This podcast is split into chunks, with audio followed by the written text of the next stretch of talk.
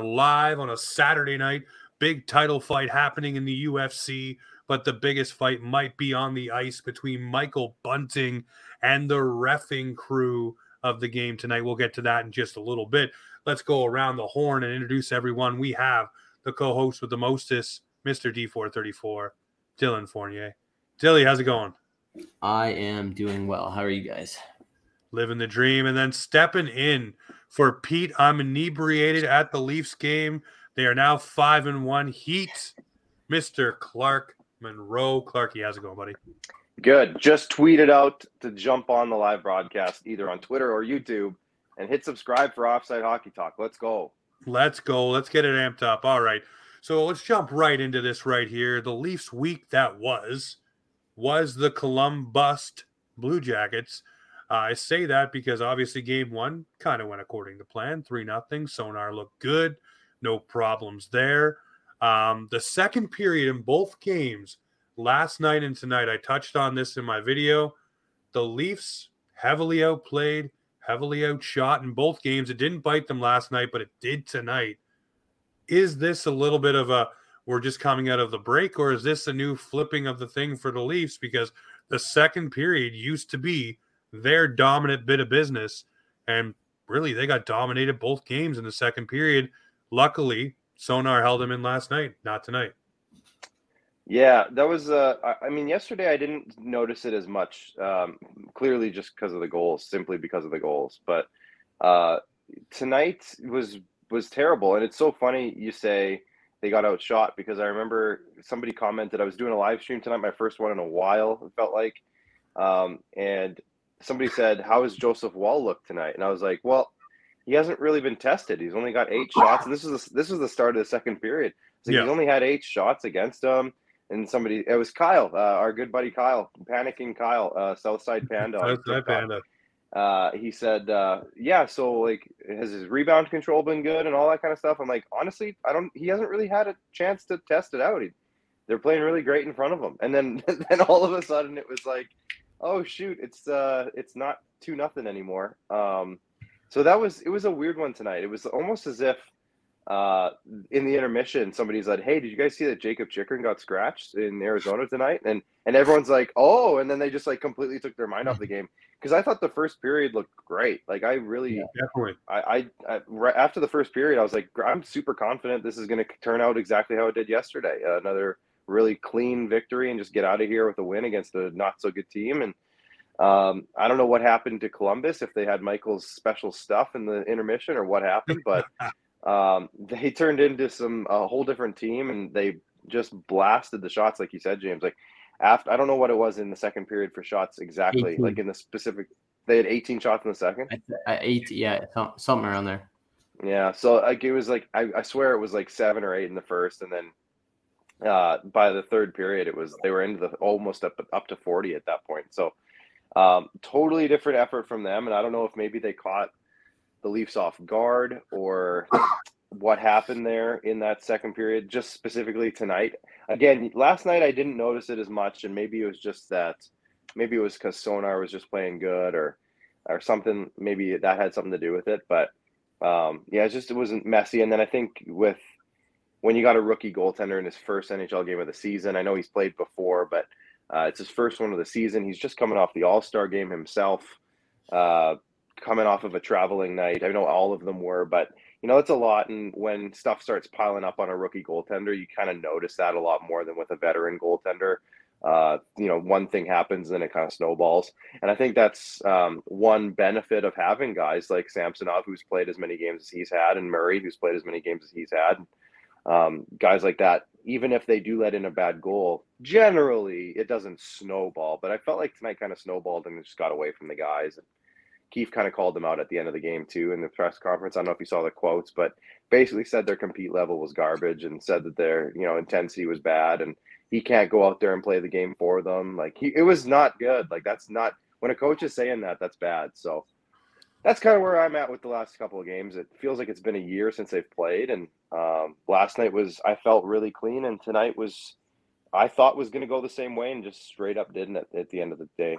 It to me, it kind of felt like a completely different game. Like you watch the first and like their compete levels there, like they were battling in the corners, they Yeah. the puck, and then the second they come out and it's just like a lollygag and like you watch Columbus overtake the game and it's like, why are you playing down these guys? Like Elvis has not had a good year, and we Nope. made him look phenomenal somehow. Like his his drastic saves at, at at points were like I was like, and he's having a bad year since when? But I noticed a little bit more of a switch put on in the third, but like I I really did not understand where this comes from. Like Woll played great. I think the defense played kind of crap in front of him. Um, I know on the one goal, I think it was the March Marchenko. I think that's his name. Yeah, name. Marchenko. Yep. Um, Holl had Kirill the thrill. Holl. It it looked like Holl had a chance to clear the clear the puck, but it bounced and then it went it went uh, to his stick and got in. But um, yeah, Five I- minute muffin, baby. That's that's his, uh, his specialty right there, man. It's the Holl muffin up the boards, man. I'm not crapping on the guy. I'm just saying that's what I talk about when I say there was a few of them. Has to have that clear. It Yeah. has to be harder. If you're going off the glass, it's got to go out. Otherwise, I don't care if you got a torpedo, guys. Get that puck out of your zone. But soft clears, it burns them so much. And it's glaring because it seems to happen to one guy more than the others. And that's why we can call it the five minute muffin from Justin Holl because it's legit. And I hate I hate picking on him because the guy does eat shots for breakfast, lunch. Oh man, that that one shot he took today, I was like, Ooh. God damn, brother, the one on Pa- Patrik Laine, I was like, you you took every ounce of that shot, and I will applaud you every single day of the week. But your other play is shit, and I'm sorry to say it. Here's the thing, though. Something we saw tonight too was the the chippiness of the the Toronto Maple Leafs a little bit, and I'll say that with William Nylander taking that needless penalty behind the net. Um, didn't need to do it. Uh, I know you're upset or frustrated that you whiffed on the shot, but that was pretty dumb. But the thing that I want to talk about more than anything, and we talked about this before we came on, is Michael Bunting, and um, these things here really can follow you around. And I say that because Clark, we've had a conversation off air before about how there is a certain referee that is entangled with Paul Maurice, and it definitely affects the game because there's more penalties called towards that team that said coach is coaching. Now, Mhm. Michael Bunting, he went out there tonight, and there was a couple things that yeah could have been called. Same thing in the Boston game could have been called but he's embarrassing the referees. And it was the same referee from the Boston game to this game. So that's why I'm saying, Dylan, there's a parallel there. Yeah, yeah. yeah. Now, Now tonight he's yelling at the same referee and freaking out and pointing at him and chirping him and just just calling him down in front of all the other players, in front of his peers. And that referee is now not going to call anything when you're on the ice, whether it's for you or your teammates. yeah, yeah. He's not going to because you made Well, him look it- like an idiot. And that happened exactly right after that penalty that he got for Yes, that he went right into the corner and he took What- the freaking Yeah, Yep. went right into the corner. Uh, guy grabbed his shoulder, pulled him completely sideways. He fell like you know, he yard sailed into the boards, and there's no call on that, and it was very visible. So like, I think that's a direct, exactly what you're saying, James. Yeah. It's a direct. yeah, yeah. You know, this guy just showed us up. That was a call, but I'm not calling it. And I- uh, you know, it's it sucks that it has to happen that way. Like as a referee, I feel like you know grudges and stuff shouldn't come into play at that level of hockey. I I, I can see it happening at other levels, but uh, when so much is on the line every night in the NHL, I feel like that's not a thing. But it is. It clearly is, and it has been. And we saw Tim Peel like he was.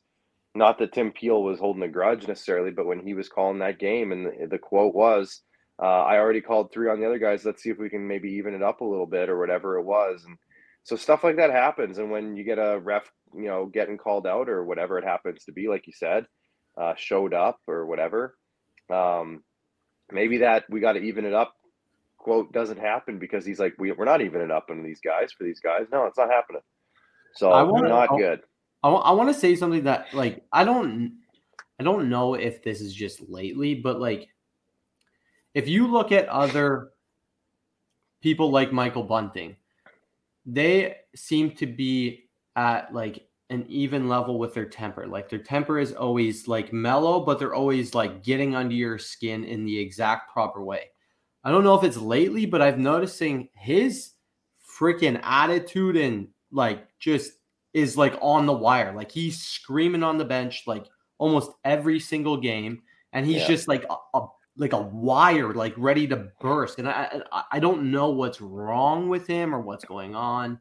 Maybe there's issues at home, but like I think it could be an underlining thing, but I, like I, I feel like it needs to be more a Brad Marchand type of way to go about things rather than uh I'm on edge 24 7 and that's when the mistakes and things happen for Here's my theory for this right here.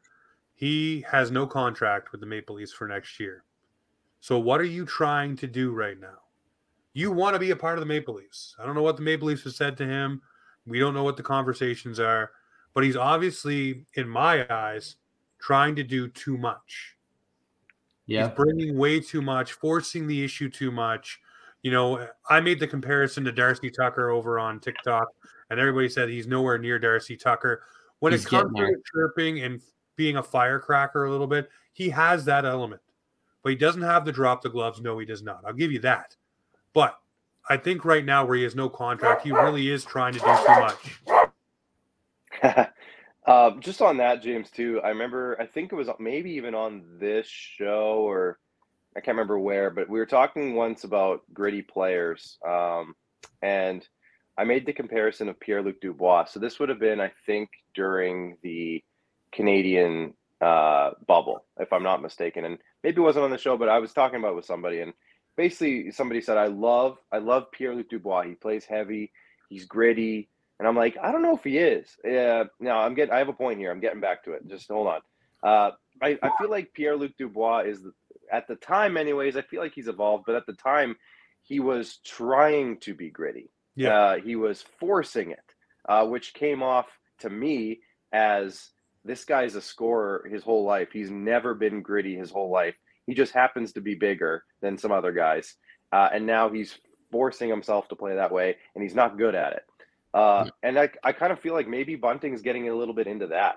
Not that he's not good at it because we've seen it, but like you said, maybe he's trying to do too much. And Yeah. it's like, dude, dude, you you were fine last year when you weren't doing too much. So why do you all of a sudden feel like you have to go Darcy Tucker against the Senators every single night? Like we Like don't I- need that. like I think uh, he's trying to give a thousand when he needs to just give a hundred like Yeah. Yeah, it's uh, exactly. it's way too much. Like you're the, the that one time he was on the bench with his face was bleeding. I'm like, calm down, dude. Like your face is bleeding. We understand. Like get the penalty called, and that's that's all you did. That's all you need to do for your job. Like I don't know. I think maybe this trade deadline needs to be a focus on somebody of size and somebody that can take on that role in a little bit bigger of a way to take some of that pressure off of him because he is good at being in front of the net and being that type of pest. He's good in the corners, but when it comes to, you know, defending your team and let's say taking taking the heat, he doesn't always handle it well.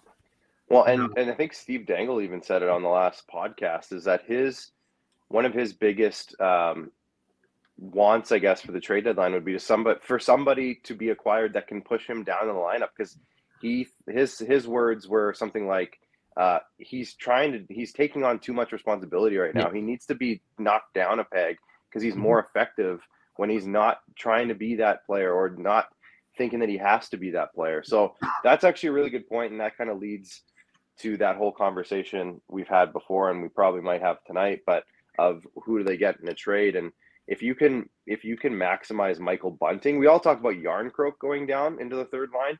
If you can maximize Bunting by maybe putting him down onto a third line role instead, uh, maybe that's where the money is. Like if, if Patrick Kane is in the conversation, uh, and you, and we get a Patrick Kane uh, on the Leafs, and he's not in consideration to play with Matthews because Bunting is there, uh, that's a problem.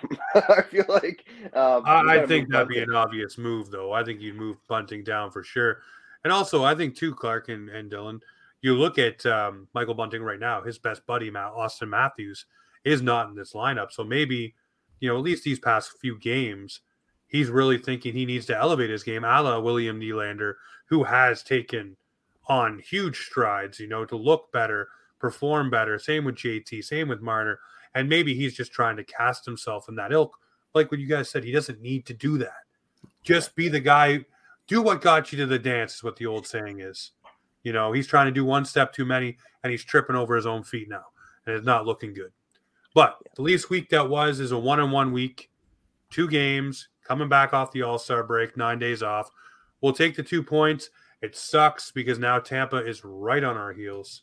Yeah. Right there. They win one game, it's tied and Boston lost today, and we decided today was the day to lose to Columbus. Like, what are we doing here, Leafers? Listen, I'll say I will say this too about the uh, the Boston Bruins. Again, I'll keep harping on this, guys. From March 9th till April the second, their schedule is the worst in the NHL. They literally play almost every other night. Some weeks they play, I think it's like four and five, or like crazy, like five and seven. It's just nuts the schedule they have. Like they're going to go through the meat grinder, and if they don't come out with any injuries, it'll be amazing to see. And that's when you'll see Linus Ullmark really get tested too. So uh, I'm really wondering what it looks like when the temperature ratchets it up in Boston. But the least week that will be, guys. Again, not any uh, big name teams. It's Chicago, Montreal, Chicago, hello, hello, deep dish pizzas all around. Um, what are we thinking, Clark Munroe, for this week for the Maple Leafs here? Games they should win, but the ones they should win are the ones they usually flubber, much like tonight.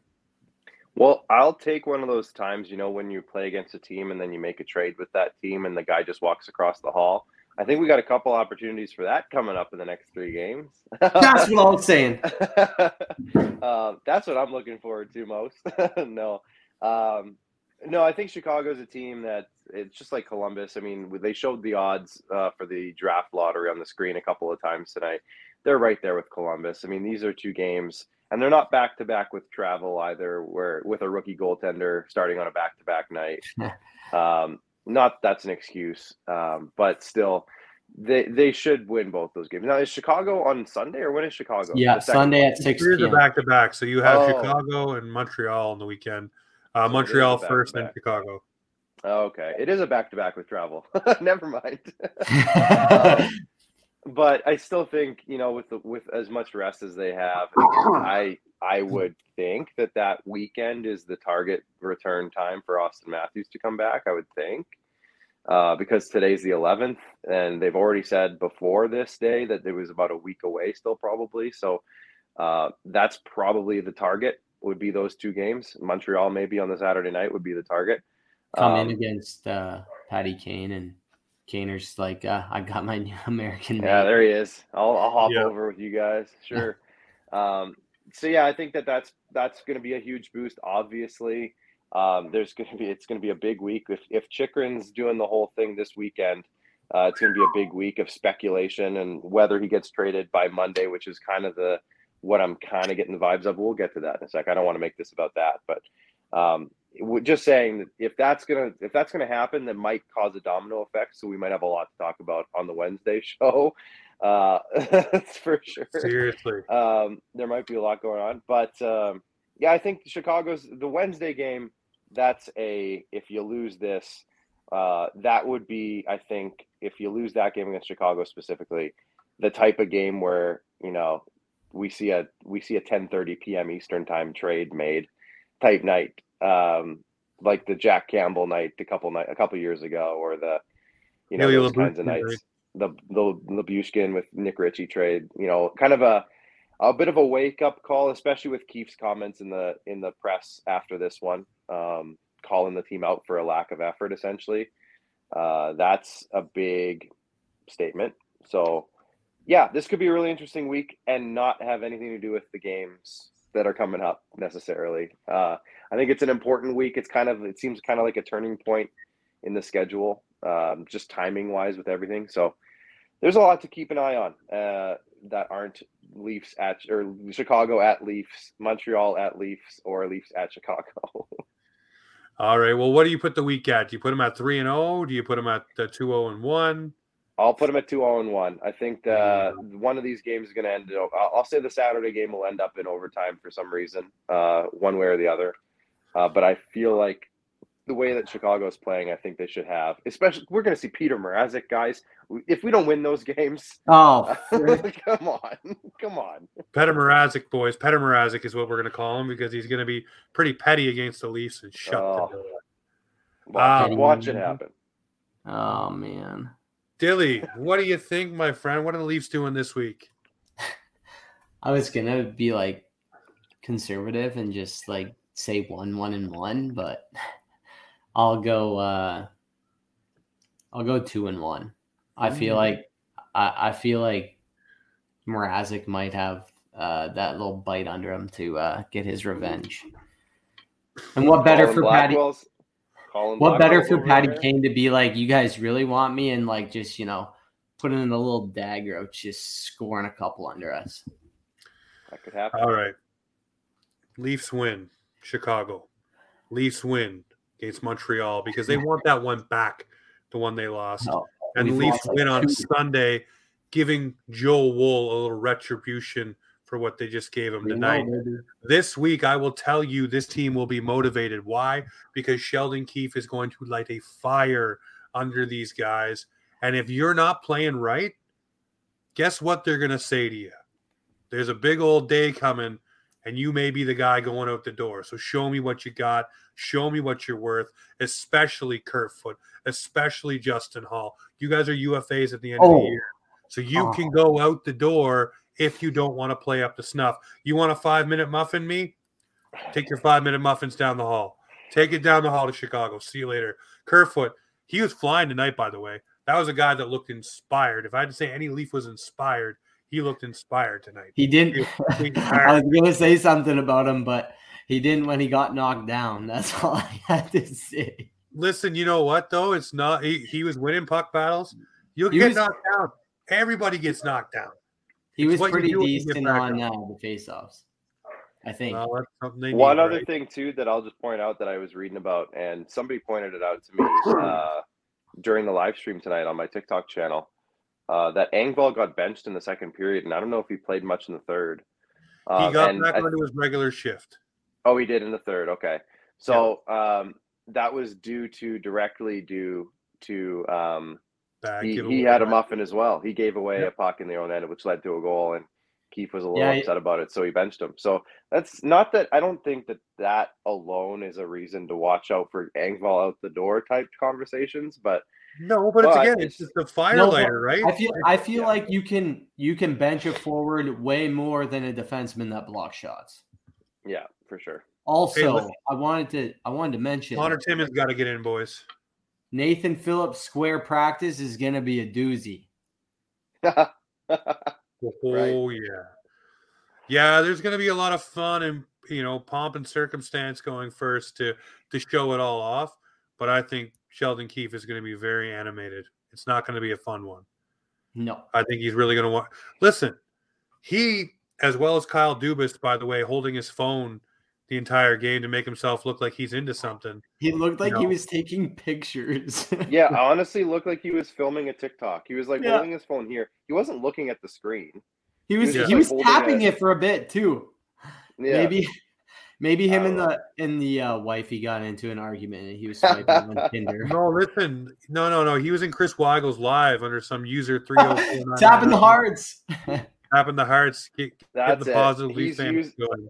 Kyle Dubas's user numbers. That's it. He came into Chris's live and said 1967. That was Dubas. Just trolling everyone so he knows. But I'm looking for the Leafs to do 3 0 0 this week, guys. The Leafs need these points. They want to keep up on Tampa. Listen, Sheldon Keefe is not going to let these guys off the hook. He's under no. the the pressure just as much as everybody else in this organization. So he's coming out and saying these things because he expects more And these guys expect more of themselves. We talked, Clark, you said last time you were on that closed door meeting. How much you want to bet your ass there's probably another one tomorrow before those guys head out to Nathan Phillips Square and figure this out and get things going and get things rolling. So. And also, I got to think though, like I said about guys going out the door, you got to wonder how guys feel towards trade deadline. When we had Jamie Macoun on, we talked to him about going towards trade deadline. There's so many guys that start to bobble hmm. pucks or get a little nervous. Maybe there's a little bit of that going on in the room, especially when you hear Chychrun. You're wondering if you're the $3.5 million centerman going out the door. You never know, right? Those things all play into it. But Clark's going 2 0 1. Dilly's straight up saying they're losing the game to Montreal. Yeah. I didn't say who. Oh, no. Said, actually, yes, I did. I said Mrazek. Okay, well, listen, we're losing to Mrazek. We're getting Mrazek. I'm going three. I'm the eternal optimist. We're winning them all. We're getting it done.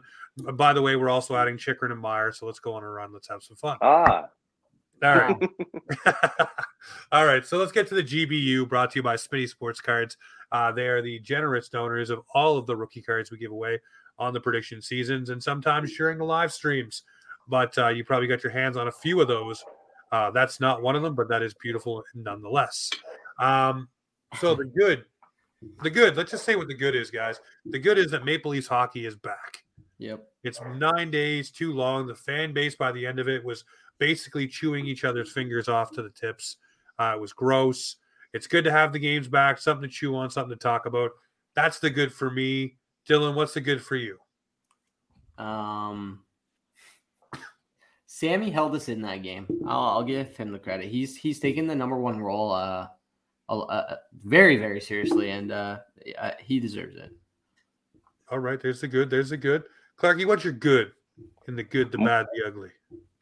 This guy's on a heater right now. Morgan oh, Rielly is yes, back. Is.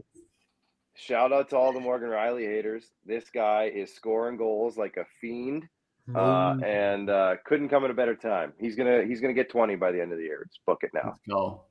Oh, fire. Book it. Yeah. He's on pace.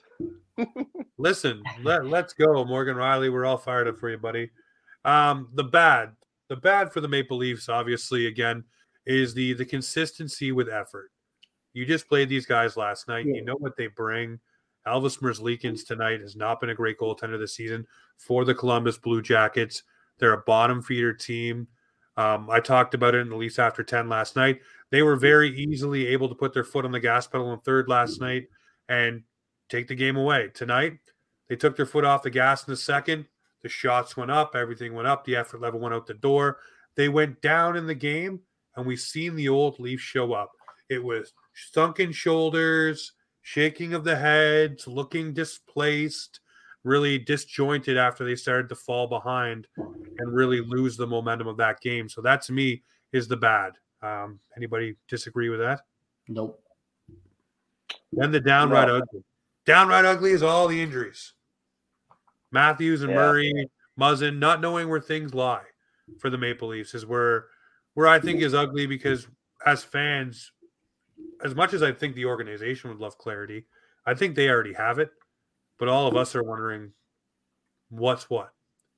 Like with Matt Murray, I'm wondering is he going to be out like Freddie Andersen was? Because Freddie Andersen was out and he was only supposed to be out for a couple of weeks. Then it turned into, well, no, he's going on the LTIR because we're making moves. David Alter came on the show that day and said, no, Freddie can fully play but they went to him and said, Hey, how about you heal up a little bit longer? We'll bring you back for the playoffs. They used this space in turn to get Fliggy uh, to go and make a couple of other moves as well. Uh, Riley Nash was another move that they made. They brought him in. So I'm wondering if there's some of that going on here with, oh, your ankle's not so great. Because literally, they put him on IR and he was on the ice. He was on the ice practicing when he went on IR. So it's and Kyle Dew Dubas strictly said it. He's a, we did it to bring more bodies in. Yeah. Yeah. That, that, One thing that I read too, though, James, just to kind of, I think there's, um, I think there's some rules and stuff that go along with that. Uh, he hadn't been dressed for a game in seven days or something, and I think if that's the case, uh, you're no longer able to just be like classified as out. You have to get put on IR. I think that's or sent down to the minors. I think that's Yeah. the rule. So I think that was more of a paper thing, and I think can retroactively put him on IR if I'm not mistaken. Yeah. So he's like eligible to come back like tomorrow now at this point or something like that. So I I don't know if that one is necessarily like an LTIR long term, or No, if that was IR. more just just is just a short term thing, just to you know paper transaction. Like you said, they brought a couple guys up to practice and play, and But that was did, mostly it. Dubas did say he's out for two weeks, though. He's at least two weeks away. You're right. Yeah, he did say that. Oh. So I the. IR might be a little bit longer, but yeah. I will say, like, I would love nothing but his cap space there at trade Well. deadline. But Who I feel, I feel like the best thing, if he's healthy, would be to bring him in and give him more confidence before the playoffs. Yeah, I sure. think he'd be a lot more confident behind Timo Meier than he would be, uh, you know, Calle Jarnkrok on the second line, just saying, or Jakob Chychrun on the back line, or Jacob Chychrun, sorry. You can still use, you can still use Muzzin's money, Mister. Have He's coming back in the playoffs. He is. Have you guys heard the Gustav Nyquist report? No. No, Okay, so there's uh, Chris Johnson put it out on the Chris Johnson show. Shout out to those guys. Um, basically, that Gustav Nyquist is in his injury status is such that he's gonna be hurt until the playoffs, essentially, um, but maybe not out for the whole rest of the year. And he's got a five and a half million dollar contract. So the idea is, uh, is that if you acquire him in a trade, you could immediately put him on LTIR which would now this was the Leafs. This is the example that he gave for the Leafs. Is that if you put him on LTIR, it allows you to then put Auston Matthews on LTIR and, and accumulate the full amount.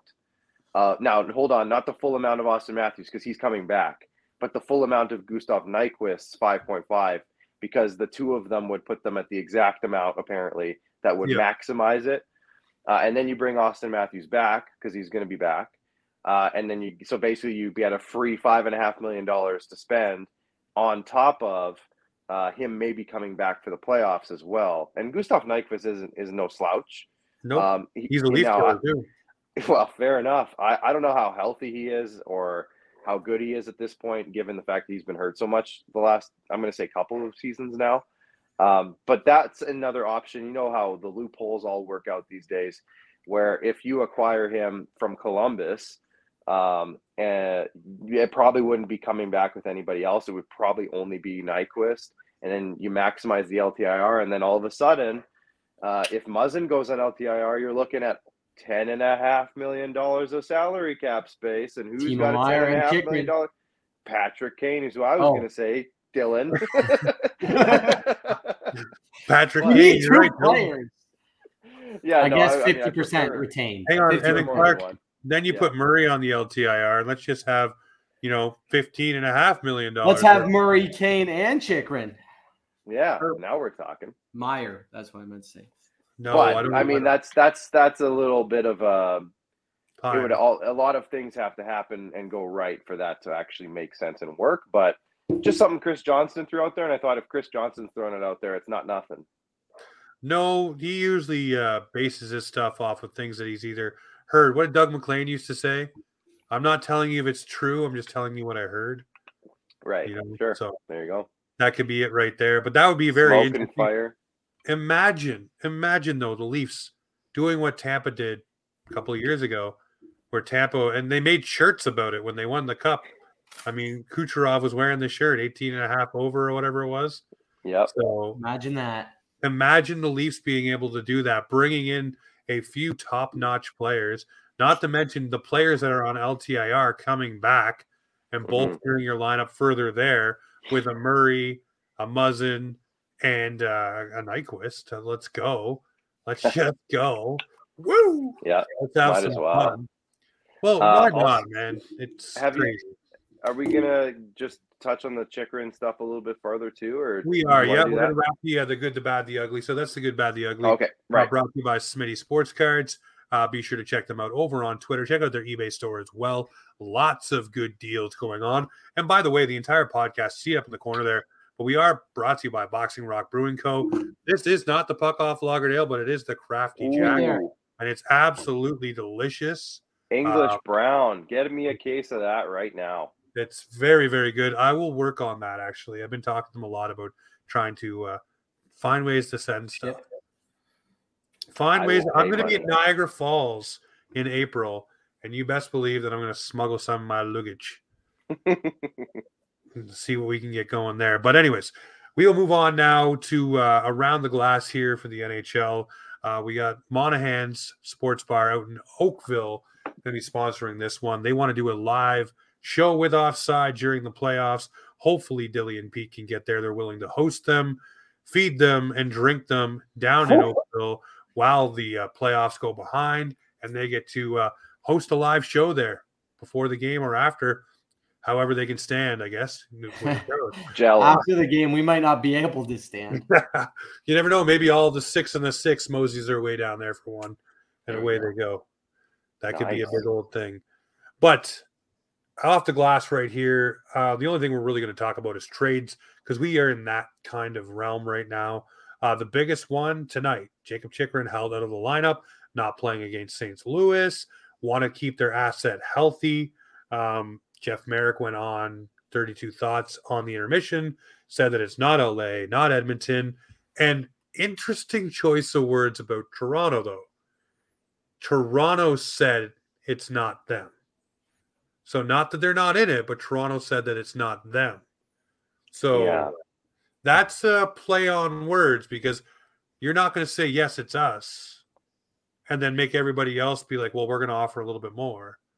And I think the same thing can be said about LA and Edmonton as well. You know, you're never going to say you're in it because why? Why would you show your cards to everyone when you want to basically have the best hand at the table? You're not going to show them early, you're going to show them later. So I think right now it's a lot of jockeying for position. But ultimately, I'll start with you, Clarky. Where do you think Chychrun ends up here? There's a lot of links to the Toronto Maple Leafs. We love it as fans, but where do you think he ultimately ends up?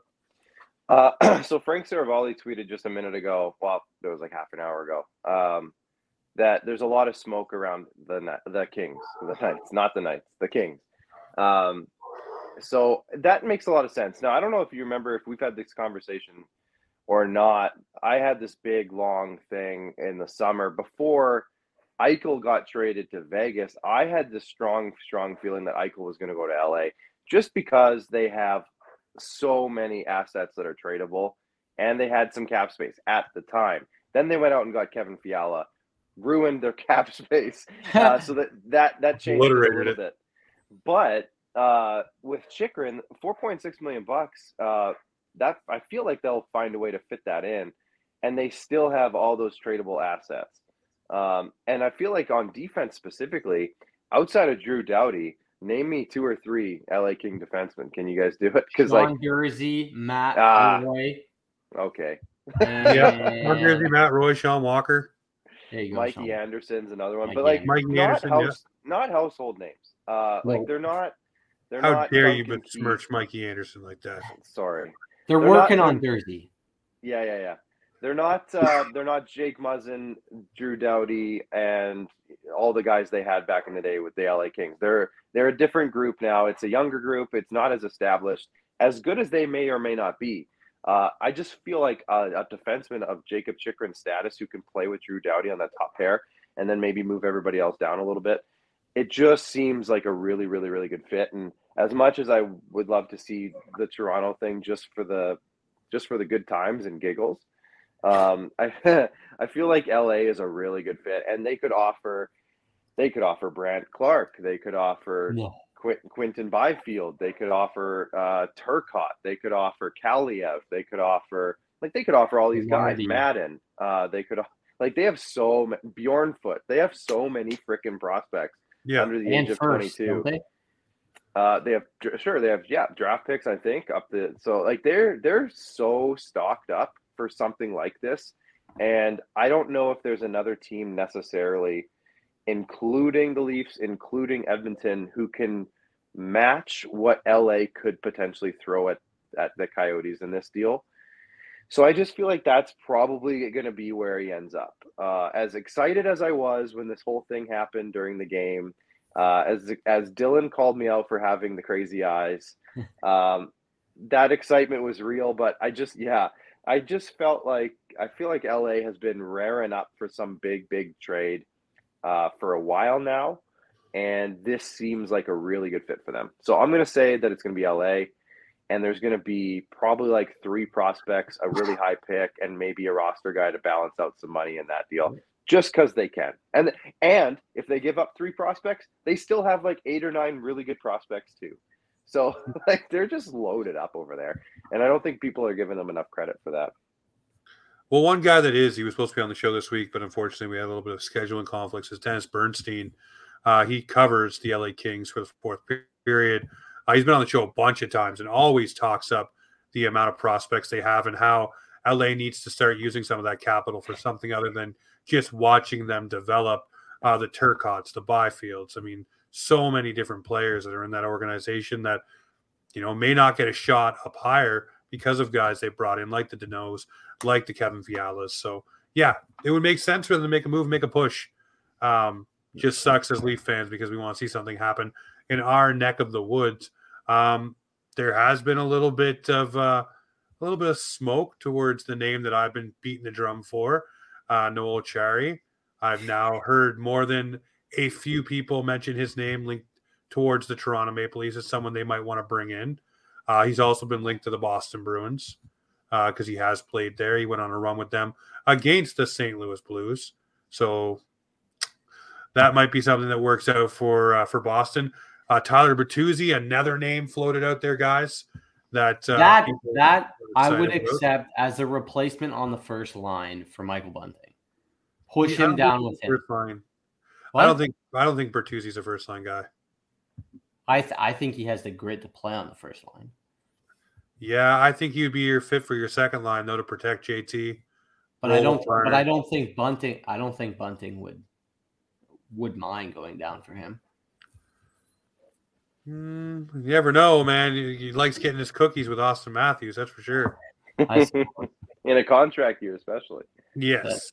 Another guy that's uh, I know Clark that we talked about this a few days ago now is uh, is Max Domi. Um, a lot of people were down on him, I, and myself included, was not very excited. But then I went and looked at the point totals, putting up some pretty good points. He's yeah. uh, you know not bad on the face-off dot, and this is all on a team like surprisingly that, good on the face-off dot this year.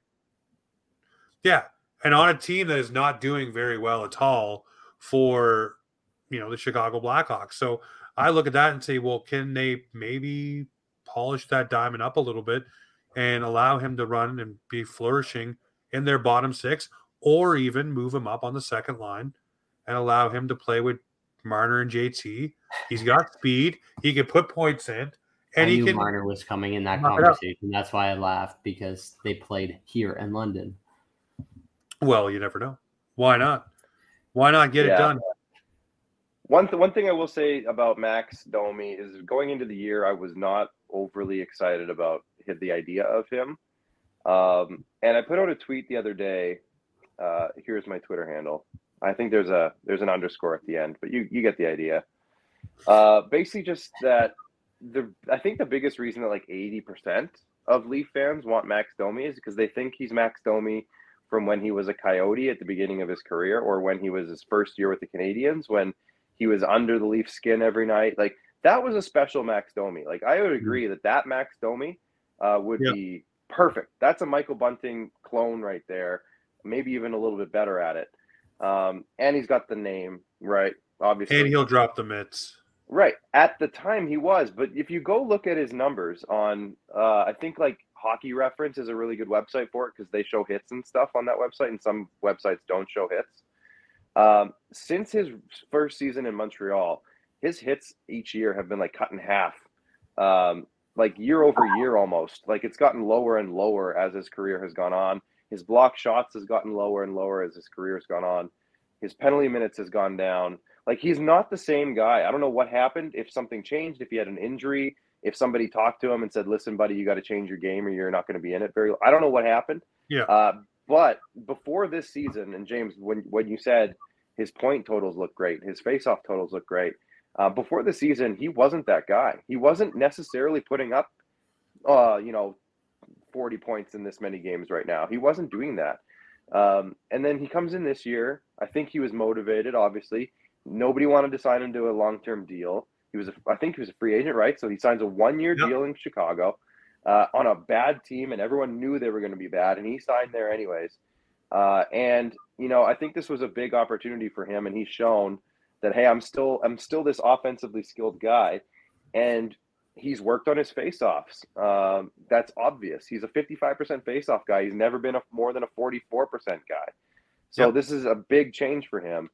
And maybe he's not the physical like guy who gets under everybody's skin, but um, something that got pointed out to me was that we all forget that Max Domi is a type 1 diabetic. Yep. Uh, and it takes a certain type of person to have type 1 diabetes and play in the NHL for as long as he has. And he's not that old, but as long as he has, he's been in the league for like seven or eight or nine years now already. He's he's been around the been around the block a little bit. Uh, he's been on what four teams now. So like this is the kind of guy who maybe oh, maybe I'm changing my mindset on him a little bit, and maybe he wouldn't be the worst fit. But uh, it also sounds like he's kind of buying in long term to Chicago. So I don't know if he necessarily I don't know if he has control over it. I don't think he does, but No, maybe he he doesn't necessarily want to get traded. Maybe he maybe he wants to stay in Chicago. I don't know. Uh, but it, I have changed my tune on him a little bit. Um, but one guy I just want to toss out there too is Tyler Johnson. And I, I said it in a video a while back on TikTok. Tyler Johnson is a guy who's already got a half retained contract. So if you half retained it again, he's got another year on it. Uh, and it would be 1.25 million bucks for two years for Tyler Johnson, who's one of the leading point scorers in Tampa Bay Lightning history in, in the playoffs specifically. He might know how Um, to beat them too. He might know how to maybe, Ah, ah, maybe. the inside Uh, track. And one one thing I, I kind of had put out there, talking about it tonight with some people on my live stream, was um, on top of that whole second line need that I still think exists, or the first line need, or whatever it is, top six, let's say. Um, I really feel like a bottom six centerman wouldn't hurt my feelings right now. No. Uh, I think David Kampf is m- way more effective. Not that he's bad as a third line center, but I think he's way more effective as a fourth. Mhm. Uh, and if we had a, a bit more, because our third line right now, all season right now has been Kampf and Engvall and somebody else, which is great. They're defensive, they're two way, they're smart. Nothing really happens against them. That's great. But then our fourth line is also that way, and that's been a big identity thing for the Leafs this season. But I feel like we've maybe lost a little bit of that offensive push from the bottom six, just a little bit. But it's Yep. noticeable enough that we've talked about it a few times. And uh, I feel like if they can maybe see, maybe try to address that by pushing Kampf down to the fourth and making the third line a bit back to what it was last year, maybe where it's a little bit more offensive. Um, that might not hurt my feelings, but as long as it doesn't wreck the whole structure of the team, of course. Uh, but that's something I was thinking about today. A guy who looked good tonight was Alex Steeves. He did. Double chances, battling for the puck. He's not the most diminutive guy, so he can still stand up for himself, push back a little bit as well. Uh, I wouldn't even mind if you addressed the bottom six and brought in a centerman, putting Pontus Holmberg on the wing and using that body there. He still has a smarts. Uh, he can swap in off face-off dots or take it on a strong side, whatever you need to do. Uh, there's all those different little things that you can do, moving a guy in and out uh, if you bring in that stuff. Um, you know, I look at it like this and say they got to address the bottom six. They'll probably bring in a defender. I know everybody's clamoring for that to happen. Um, I think the Leafs just Although- really, really feel that Jake Muzzin might be a thing, guys. I really do. If they don't bring in someone physical, that must mean that they know something we don't. And also, Connor Timmins is a guy that needs to play, putting up points on the back end, by the way. You know, crazy. That's what, that's what I was gonna say. Like he he's somebody that can jump in, and if like if Dubas doesn't make the move, like he totally believes in this Deke or back there. Like I, I don't have a problem with him right now. Besides today's game, like that was the only real big. Well, you got hiccup. Victor Mete coming back. You got Jordie Benn sitting in the wings. Connor have Timmins Timmins. sitting in the wings. that's that's your guy. If you need size and grit, is Benn. Benn can come in and and do that. But that's what I've been saying to everybody. Like everybody's like, you need to go get a depth defenseman. Why? We You have know, if you're going to acquire a eight, nine of them. it has to be a top four defenseman. But that's what that goes back to our conversation from a few weeks ago, James, where I said uh, everyone was talking about the big forward at the time, and I said I think if we're going to add a big name, I think that big name's got to be on defense and add some B level guys at forward, if if Yeah. anything. Uh, I, think right now the the gotta get an impact Matthews guy. thing is Yeah. really exposing your top six for needing more. You got we just talked about Bunting trying to do too much. Yeah. Kirkwood yeah. having to elevate and play out of his depths. Mhm. It's showing that you need an extra top six guy right now because if one of them goes down, it's like someone pulled the pin out of it. Yeah, Yeah, you do. You, totally. you absolutely need it, and like, you, you just lost to the Columbus Blue Jackets by a freaking goal. Like, you need somebody else that can provide a goal. Uh, As weird as it says or sounds, like Matthews being out of the lineup definitely opens up a lot our, our eyes to a lot. It does. And here's the thing Auston Matthews is going to come back and he'll be rested. He'll be healed. He'll be ready to go. We all know that since the beginning of the season, the Leafs have been trying to find him time off because he's been banged up. So maybe he comes back from this layoff and is A1 Auston Matthews and he starts sniping goals like no tomorrow. And we're all like, well, no, we need a defenseman, guys, because top six is beautiful. It's, it's always going to flip flop, right? But I think if you add a little bit more up there, it'll make it better. I mean, so many people saying in the chat that we're blind that the Leafs need a defenseman. I'm not saying they don't need a top four guy. But But- people are saying that we need a depth defenseman, and that's not what we need. That's far from what we need. We, if you're getting a D guy, it has to be a bona fide Top I'd four. top three. I, I that's what I was thinking. I, I want top three because you either want somebody that can play with Morgan or you want somebody that can play on that side. I want Morgan. I want Morgan pair. Rielly with TJ Brodie. That's my pair. I like that pair. okay, all. I'm saying is caliper wise, you need somebody No, I know. I understand what you're saying, but I'm just that saying. can either run their own line or somebody that can play alongside I would Rielly love to that see-. I would love to see a Gio Chychrun pair because Gio would be your stay-at-home safe guy. yes, stay at home safe guy, and Chychrun would be able to do his Morgan Rielly esque offensive stuff. By the way, the reason why I'm now really in this Chychrun realm here, when they said on the broadcast tonight that Morgan Rielly's power play goal was the first Leafs defenseman power play goal this season, that made me go, whoa, they need a little bit of help. They need a little bit of something, something, something. And he has how many goals? I think he has like 10 or more. No, no, no, not Rielly. I mean Chychrun. Oh, Chychrun, yeah. He's got a lot of power play points. Let's put it that way. And he also can help feed. But again, Morgan Rielly was out. Morgan Rielly was not here. Morgan Rielly was injured. We don't know how injured he was before, et cetera, et cetera, et cetera. He does look like he's taking strides to getting back to himself. Guys, how long did it take Rasmus Sandin to be Sandman again, missing camp? It took him a couple of months. yeah. Before he was- missing comp. Oh, but Maybe both. Maybe both. All right, I think that's the perfect spot to wrap her up right there. Um, Clarky, where can everybody find you, just in case they don't know?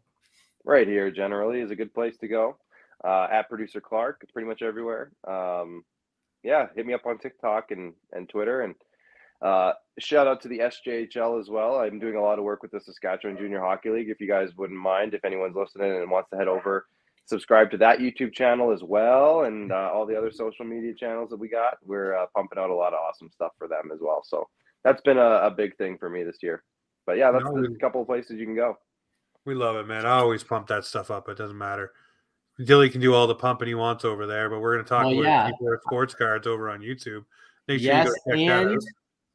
Come to my TikTok tomorrow at 2 p.m. I am doing mystery packs. Mystery Pucks during the Super Bowl. No, before the Super Bowl. All right. Well, ladies and gentlemen, we will be probably back on Tuesday as Pete the Heat has a work engagement on Wednesday. The Leafs also play a hockey game then. Hopefully, we can get Mr. Producer Clark back on a Tuesday night. We shall see. Um, I know that Mr. Dylan Fournier will not be there because he will be working, but it will be what it will be, ladies and gentlemen. Take this loss for what it is. They came back from a break. They looked a little bad tonight. It was a fluky high stick goal. Don't dwell on it. Lots of runway left. The Leafs are still one of the top five teams in the NHL. And this is Offside Hockey Talk, where the Maple Leafs and hockey come to talk.